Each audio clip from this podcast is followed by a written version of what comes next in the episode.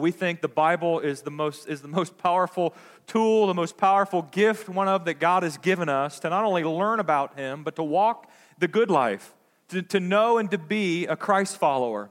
And uh, over the next uh, eight, ten weeks, however many uh, it allows that we need, uh, we're going to be going through a, a, book that has only four chapters. It's known as one of the epistles. Uh, it's a letter from one of the apostles to the churches, and it's the book of Philippians. And uh, the book of Philippians has a lot of those verses that you may have memorized, verses you see underneath Tim Tebow's little eyes when he used to play football, verses that are everywhere that you know well. And today, in Philippians 1 6, there will be one of those verses that you've heard before often. But it is transformational, um, this book. Um, and I hope that you find some time in your own time to pick it up and to read the book of Philippians over the next you got 10 weeks to do it. I think you can read four chapters in 10 weeks. Maybe find a commentary, dive into it. God never ceases to amaze me. The more you get to know Scripture, uh, the more you realize that you just you don't know, you know, because He's so big, He's so grand, and God's Word is, is so is so good. Uh, we will see common themes throughout this these next 10 weeks of joy, humility, uh, self-sacrifice, uh, what it means to, to, to, to, to be in Christian living, to live in unity uh, with, with one another. I love Brandon Nutter when he was up here uh, last year, last month on First Wednesday. Said it's kind of the missionary's manual, and I love that about this book. As you read more and more into it, it is it is God's word to us uh, to encourage us through through through the Apostle Paul to cheer us on in our walk in our walk with Christ. You'll see these huge theological themes uh, throughout the book, such as Christology, the person, the nature, uh, the, the role of Christ in our lives. You'll see soteriology, the, the, the whole thing of salvation and what it means uh, to, to have salvation from our God. And you hear these huge words sometimes, uh, but the main goal of them is not to say a big word and to be like, man, he knows something, because I don't know much. Um, but it, it's truly to reveal to us who God is and it not only reveals who God is to us, it shows us uh, who we are. And so, over these next eight or 10 weeks, I think we'll have a better understanding of who our God is through this great book, the book of Philippians. As I shared, the author was Paul. Uh, Paul, I love Paul. If you were to have a quiz and somebody said, Who wrote this New Testament book? There's a really good chance if you say Paul, you'll maybe be right. So he wrote a whole bunch of the New Testament. Um, he had four prison letters uh, Colossians, Ephesians, Philemon, and then many would say this was his last um, uh, prison letter when he was on house arrest or in prison behind bars. Uh, Philippians in AD 60 to AD 62, somewhere in there. But Paul, uh, you know his story. He was a guy that was persecuting the church. He, he thought this whole Jesus thing, this whole church thing, a group of people standing up praising God was phony, was, was not uh, what God said it was. And he actually was trying to persecute to the point of even killing Christians. And then in Acts 9, bam, Jesus showed up in his life. He had an encounter with Jesus, and his life was never the same. And he became an ambassador for the gospel, and he would go to churches and encourage and, and preach. And, and because of that, he was persecuted. And if you go read 2 Corinthians 11, uh, you will get a laundry list of all the things that Paul dealt with, and it wasn't pretty. I mean, he was shipwrecked and beaten and, and I mean, you name it. Paul dealt with it all because he knew that he knew that he knew that the gospel message of Jesus Christ was real. And Paul, in this letter, you're going to see uh, that be spewed out on paper as he wrote this great letter to, to the church in Philippi. I want to share just a little backstory of how this church came about. Every church has a starting point. Obviously, our Jesus Christ, he's, our, he's, he's the foundation, he's the rock, he's the founder of the local church. Uh, but this particular church in Acts 16, uh, we know that Paul received a vision. If you know the story, Paul received a vision. He, he had a guy come to him in his dream and say, You need to come to Macedonia, right? And then Paul did at once. It says in Scripture. I love in Scripture when, when, when God calls people to do something, they're not like, Hmm, let me think about it. No, it, it's at once. They, they step into what he's called them to do. So on his way to Macedonia, he finds himself in Philippi, right? And there he is in Philippi, and he runs into a lady named a lady named Lydia.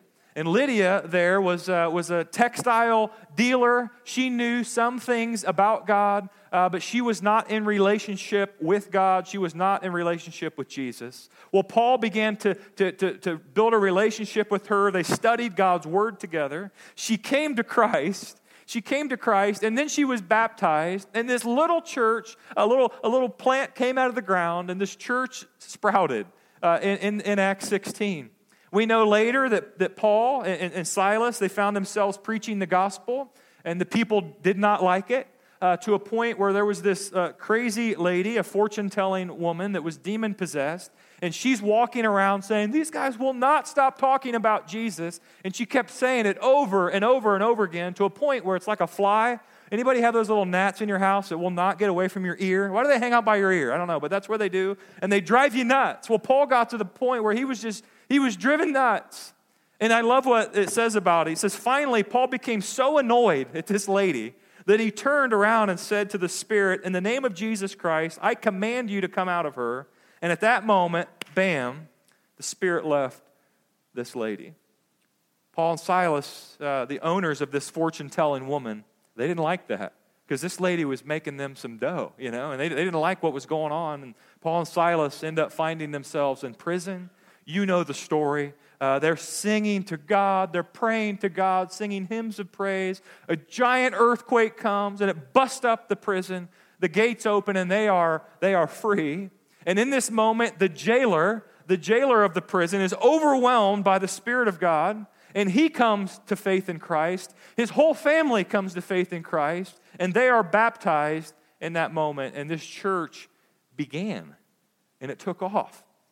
And so Paul finds himself some, some 10 years later, almost a decade later, uh, in the same spot, only it's a different prison. And he's looking back at the church of Philippi and he writes them he writes them a letter. And the letter starts in Philippians 1 and that's where we're going to start today as Paul is sharing with this group of people.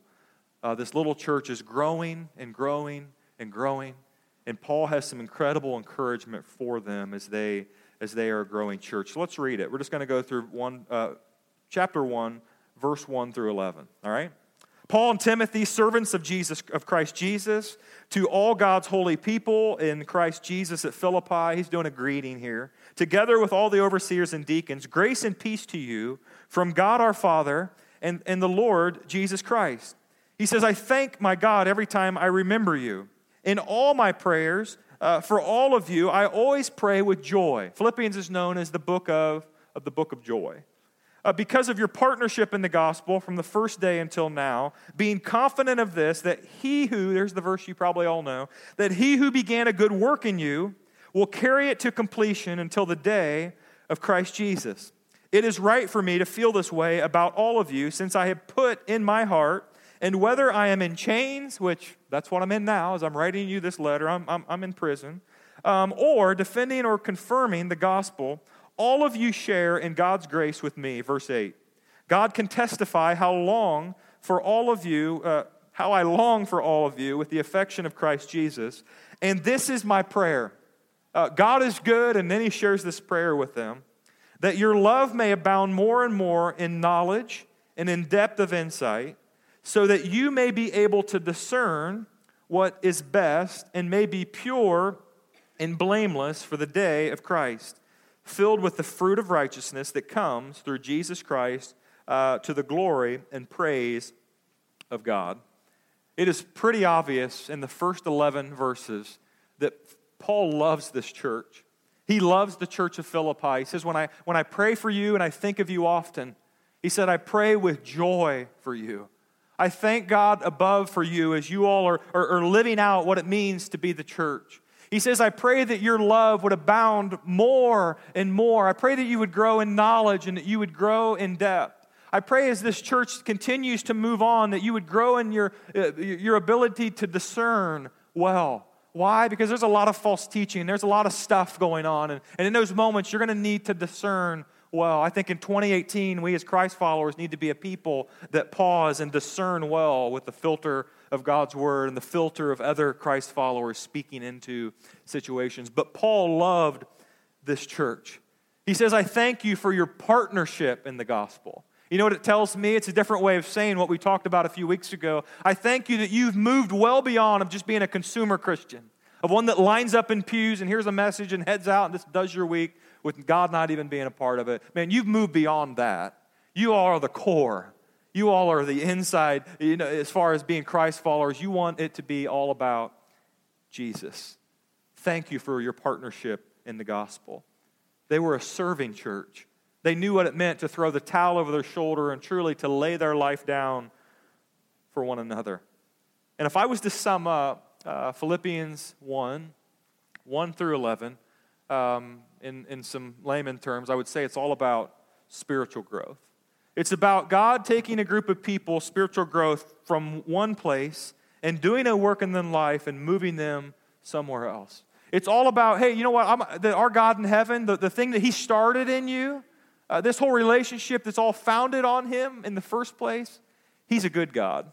And He will carry it to completion in your life and in this church's life until the day of Christ Jesus. That was Paul's prayer that God would, would continue to do it. He's not just praying that that would happen. He's already thanking God in this prayer because he knows that it will happen. He, he, has a, he has a faith that's unwavering. He knows that he knows that he knows that our God in heaven is good and all of his promises before he even gets it out is yes in Christ Jesus.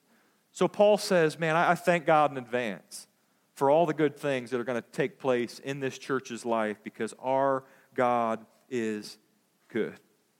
Paul's praying this prayer to his Father in heaven for this church.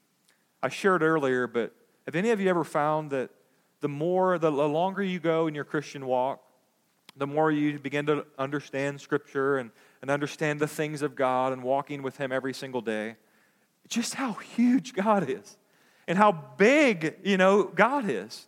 And, and it sounds almost weird to say, but the more you get to study and know and discern and grow in knowledge and depth, you realize I'm not even close, right? We live in the camp of I'm not there yet. I've got a long way to go. And our God in heaven knows that. And He says, you know what? This thing I started in every single one of your lives, I'm going to carry it to completion until the day of Christ Jesus. So in this room today, we have people all over the spectrum. We have people in this room that are infants in Christ. You may have been a Christian for 24 hours, maybe for the last 15 minutes. You saw that baptism and it changed your life. You may have been following with Jesus for some 70 years. I have no idea. But if Philippians 1 6 is true, we all have a promise. Whether you're a, baby Christian or you've been following him for 70 years, he still has more to do in your life. That none of us have arrived. No matter how many hours we've logged in a pew, none of us have arrived, right? We've got more to do. He's got more to reveal to us, more to show us. He's got more that he wants to call us to, to reveal to us on a regular basis. Philippians 1 6 is an incredible promise that our God is at, our God is at work. And this process that we talk about often in our great alliance movement is this process of sanctification, right? It's the process of God making us set apart, making us holy, uh, making us uh, into the image of Jesus Christ. Uh, it's one of our tenets of our faith Christ our Savior, Christ our sanctifier, Christ our healer, Christ our Two people knew it. Great. Our coming king is coming soon. He's coming back for his church. Uh, I knew you'd get that, by the way. Thanks. Because he's ordained. That's why he got that. Christ, our sanctifier. So it's not just justification, which is awesome. You know, by the grace of Jesus, what he did for us on the cross, that we could be in right standing and that our sins could be justified before a holy God. But it's the process of sanctification as well that God has every single person in this room on a journey. And that journey is for Him to, to make you more in His, His image. And at times that process can be ugly. a process that, that can be messy. At times we kind of, if we were like a bull with horns, we, we kind of push back on it at times. But our God in heaven, He's pursuing us. And He wants to carry it to completion in our lives. He wants to take you from where you are to where He wants you to be. In Romans 5 8, I love this in, in Scripture because so often we think, man, I've blown it so many times. There is no way that a holy God would want to have a relationship with me. But Romans 5 8 says, But God demonstrates his own love for us in this that while we were still sinners, while you were still in your heap of sin, your sin debt's so big you have no business being in right standing with God, he says, No, no, no, I loved you even before that. that I sent my son Jesus to die on the cross. Christ died for, for us. He loves us. He accepts us right where we are. And if you didn't hear anything but that today, that is, that's the good news of the gospel that He loves us right where we are. So our God never stops at just making us right with God, but He continues this process in us of growing us and maturing us to come to complete maturity in Christ. We, look at that, we looked at that a month or so ago. That one day our Savior is going to return for His church. And one day we will stand before Him. You know, Ephesians 2.10 says about you uh, and about me that we are His handiwork. Some of your Bibles, I think that's what the NIV says, but some of your, yours may say uh, that you're his masterpiece. That you are God's masterpiece. Is that crazy to think about? The creator of the universe looks at you and says, You are my masterpiece. And we look at ourselves and we're like, I'm so far from a masterpiece, right? But then in James, it, it talks about again in James 1:18 that out of all of creation, you know who his most prized possession is? It's you. We, as, as, as, as humans created in his image or his most prized possession. So let me tell you, no matter where you are on the process today, you may feel like you've blown it and you're like, you're clear back here and the process starts up here, right? You may feel like I'm going, I'm doing well, but you're just coasting. You may feel like you're an infant in your faith. Here's what I do know is a great promise from our God that he who started a good work in you, he's going to carry it to completion in Christ Jesus. But in this process, there's, there's God's part and there's our part. So often we think, well, uh, I came to Christ. I did what the pastor told me to do. I said the prayer. I show up to church. I give a little bit. I, I serve here and there. But there, there, there's a process that God does in our life. He extends us salvation. He's the one that, that begins to sanctify us. But at the same time, we have stuff to do. And Paul talks about that at the end in his prayer that this church would grow in these areas, and I want to share these with you. So he's not just thanking God, man, thank you for what you've done, but God, I pray over this body that they would begin to live out of these things, and I want to share them with you. There's God's part. He who began this good work. How will God often continue that good work? Through His Word. He longs to speak to you through His Word. Uh, I found out that you can't just put it under your pillow and sleep on it, and all of a sudden it comes into your body and you understand it. You have to pick it up, you have to read it, and you have to do your best to digest it and ask questions and, and, and, and all kinds of stuff to understand God's Word, but He wants to grow you through His Word. So if you're not reading it, you're probably not growing spiritually. Another way that He wants to do it is through His Holy Spirit. He sent us a helper, right? Uh, to encourage us, to guide us, to, to help us uh, navigate through this life, to empower us, to fill us with the Holy Spirit. He sent us a helper. He didn't say, go change the world and good luck. But he said, I'm going to I'm to give you a helper and I'm going to fill you with the Holy Spirit to do it. And then God, I found that he often will use circumstances. Uh, we don't have things that go on in our life, events that take place that just go wasted. He will use all of them as teachable moments. You look at Jesus and how he did it throughout the New Testament. At any given moment, in any environment, he was ready to, to teach and make some of them applicable to these people's lives so that they knew what it meant to understand the kingdom of God. So there's God's part. He is behind the scenes, He is at the forefront, He's doing it all. And He's at work in our life, but also there's a part for us to play. There's a part for us that say, hey, I've received Jesus in my life. I, I know that I have a part to play in this. In Philippians 1 9 through 11, let me read it.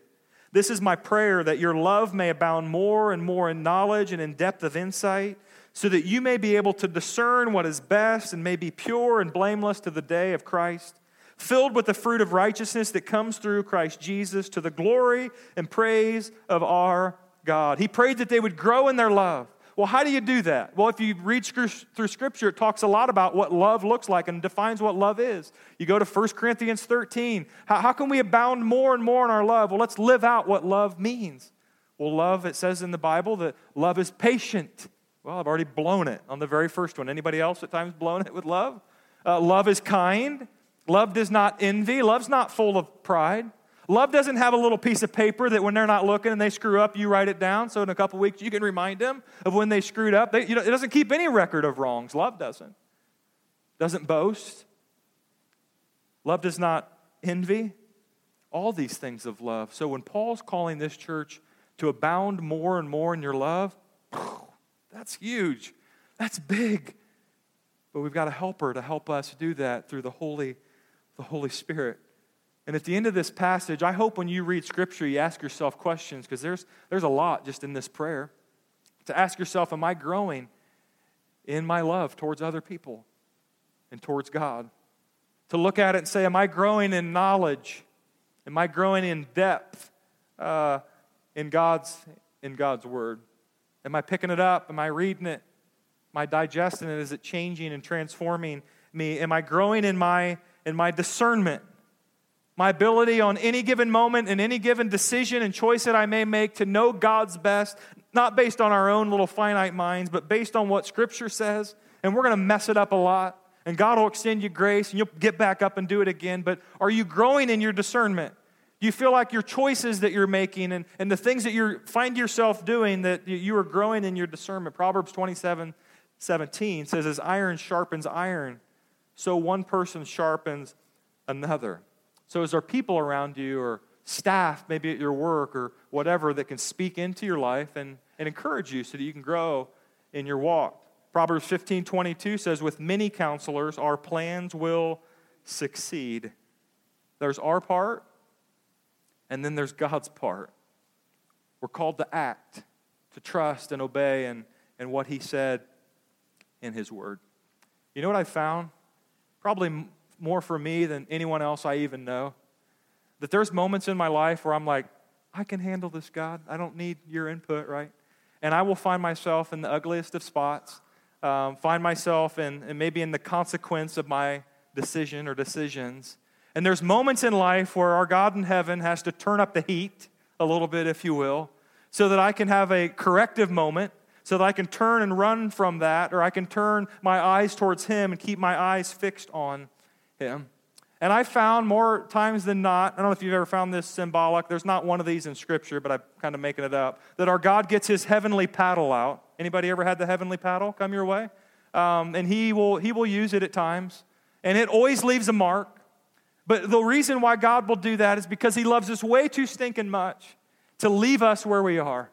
I think our God in heaven would rather use, as you read through Scripture and see some of the ways that He chooses to dis, he, he, I think He chooses to speak through a still small voice, through a whisper, through the wind, like Elijah. You know, you've heard that story.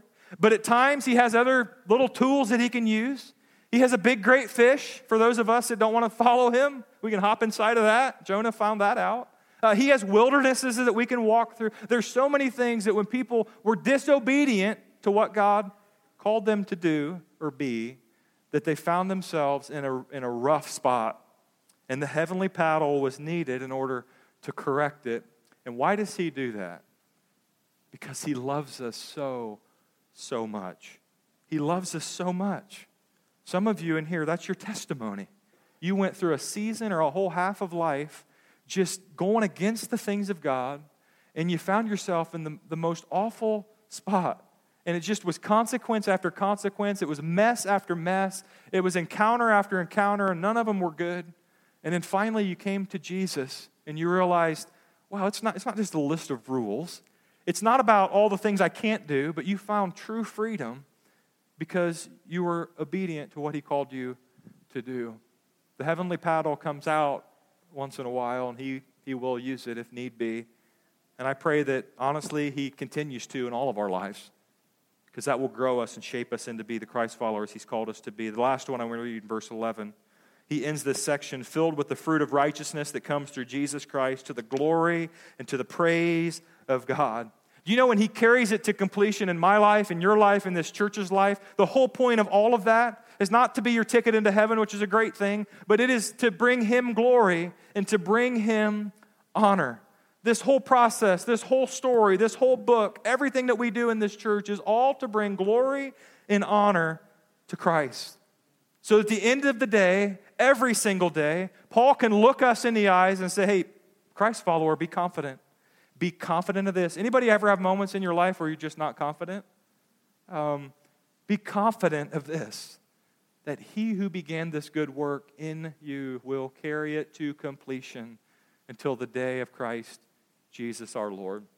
I don't know where, we have people all over the spectrum today from those that have been following Jesus for hours, 24 hours, days, and weeks. Um, here's my encouragement for you keep on. Keep, keep learning, keep growing, keep praying, keep, keep reading this. Our God will meet you where you are. Don't let your lack of knowing or your lack of whatever, uh, that's what the enemy loves to do. Your lack, so you just forget about it because you're way off the boat. No, our God wants to speak to you. For those in here that would raise their hand and cheer about Philippians 1 6, because you're saying, I've been following him for decade after decade after decade. I, I believe it to be true because he's been carrying it to completion in my own life. I'm growing in love, I'm growing in discernment, I'm growing in knowledge. Here's the warning with that uh, be careful not to coast. Because we can get to a place where we just go through the motions spiritually and, and just do the, the whole Christian thing. And, and, and we just find ourselves uh, maybe uh, knowing a little bit w- about God, but we're not walking with God. And then there's another group of people in here today that uh, this is the most important one for me to share. Is that you may be at a place and you're feeling like, I'm at the end of my rope and this whole this whole God thing, if He's really going to carry it to completion, uh, he better he better hurry up. And I hope today is a day that symbolically you can see your God in heaven grabbing you by the shoulders, looking you in the eye with the most loving eyes you've ever seen in your life, and He's saying, "I'm not finished with you yet." I hope the one in here that needs to hear that hears that, that your God in heaven is holding you by the shoulders, looking you in the eye, and He's saying, I got more. I'm not done with you. I've got more that I want you to know, to see, to do, to be a part of. I want to, I want to be glorified through your, through your life. Uh, everybody on their journey has those moments that are uh, moments that you are so thankful for, and you're thankful that God orchestrated behind the scenes to make happen. And I want to share one of those with you today. About four years ago, uh, we had a organization stopped by the former church I was at called Be the Match. Be the Match is a bone marrow transplant organization. It's a registry that you can be a part of. So Natalie and I went to that. We had a youngster at the church pass away um, that was connected to that church um, because of because of leukemia and bone cancer. And uh, this family brought it uh, to the body. So we went in and did our uh, did our cotton swab. They took all of our stuff, thinking we'll never get a call in a million years, right? Um, probably about nine months later, um, that next spring, uh, sure enough, we got a call. Got an email first and then a call and said, I think Kedrick is a match uh, for this person, but we don't know. Um, so we need you to go to Cincinnati Jewish Hospital. I forget the name of it in Cincinnati, and, and you need to go through these tests to see if you are. So I went through all the tests and found out that, that I was a perfect match uh, for this lady. And as we got closer, about a week out, you go to Miami Valley Hospital and they give you filgrastim shots. I wasn't actually going to have to do the bone marrow transplant, it was going to be through cells um, and give my blood. So I went and got the filgrastim shots, which stimulates the cell growth. And it literally stimulates your back to a place where you're like, my back needs some help because it hurts so bad, it tightens you up. Um, and then finally, Nat and I went down to, um, I forget the, the blood hospital in Cincinnati, and for four hours was on the machine um, in Cincinnati. Literally, right after that moment, a courier came and picked up the blood and flew the blood to, well, all we knew it was as a female in the United States. Um, and I'm here to tell you, like, the, the stuff that I had to go through, the inconvenience of going to some appointments, the inconvenience of filgrastim shots, the inconvenience of giving blood, none of it was an inconvenience compared to what this lady was going through. I want you to watch this uh, video about this incredible organization. I want to share the letter when I first found out who she was to you, and we'll try not to bawl like a little girl, all right?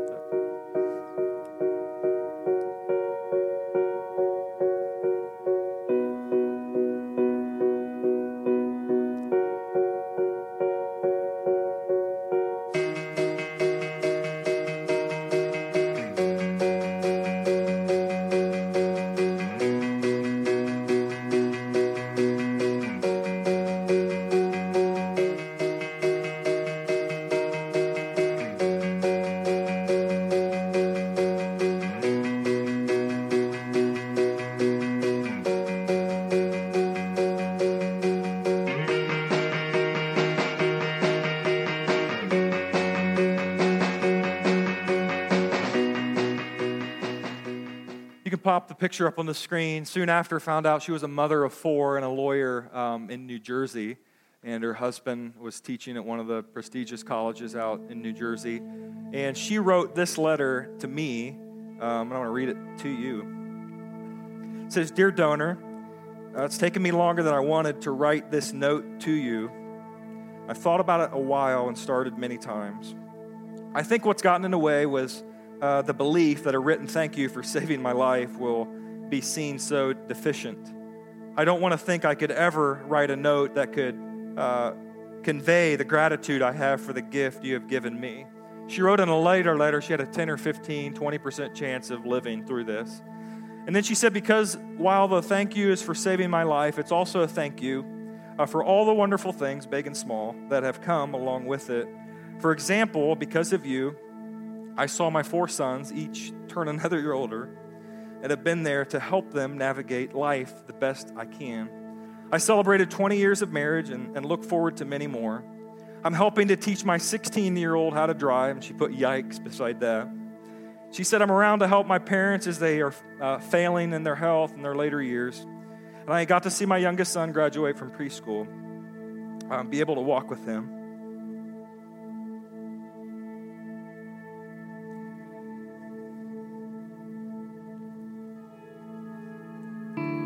To kindergarten on his first day in September. You can imagine what it was like when I first read it. I find joy in spending time with family and friends. I wake up every day grateful. She said, This is some gift. So thank you for being a donor. Thank you for your kindness, your generosity, for the pain of inconvenience you endured on my behalf, which is a joke because my inconvenience was nothing. For your flexibility, I was told you stood ready, willing, and able despite uh, uncertain transplant schedules. I say a small prayer of thanks to you every day and look for opportunities to pay your kindness forward. You should know you have also been an example to my sons. My oldest has already devoted or donated blood twice since turning before 16. He's pledged to join the registry uh, when he turns 18. I suspect his brothers will do the same as they have seen difference in such kindness makes. Uh, me and your bone marrow are doing pretty well. I'm feeling pretty good and getting stronger every day. And if the circumstances permit and you're able, I'd love to opportunity to meet you and your family someday. In the meantime, uh, please share this note with a, with a sincere and grateful heart. Please accept this note. Uh, I share all that because this next Friday night, um, we're having a fall fest. Yeah, it'll be fun, all that stuff. But we're also going to have a Be the Match table uh, at that event to where you, if you're 18 to 44, we don't care, They'll, the doctors will figure out if you're in good health, can be a part of the registry. Literally, my name's staying on the registry forever because if I can be a part of helping one more person, I would do it in a heartbeat. First service, uh, uh, a lady came forward and shared, man, because of a, a, a match registry, my son in law dealt with it for five years. He was in the hospital almost straight for five years. And he got the, the bone marrow transplant. And because of that, it gave him like four or five months more to live. And in those four or five months, he accepted Jesus Christ. That, that's pretty powerful stuff. So I encourage you this coming Friday night, if you want to show up and then run for the hills, come to that table and be a part of the registry next Friday night. Because our God in heaven, whether it be through medicine or be through a miraculous healing, is in the business of healing people. And sometimes He uses medicine, sometimes the ultimate healing uh, is He takes us home to be with Him. And often we think, well, that's not healing at all. And I say it's the ultimate healing it's the greatest healing because we're with with Christ. So as we wrap up today, we're going to celebrate with someone that is saying, Jesus is Lord in my life, and I want to proclaim it to the world. And I pray that you remember as we start singing this song that he who began this good work, you may feel like your walk with Christ is as stale as a bag of chips that sat open all week long. I have no idea, but our God in heaven wants to reignite it in your life. He longs for that. So let's worship our God and celebrate in baptism.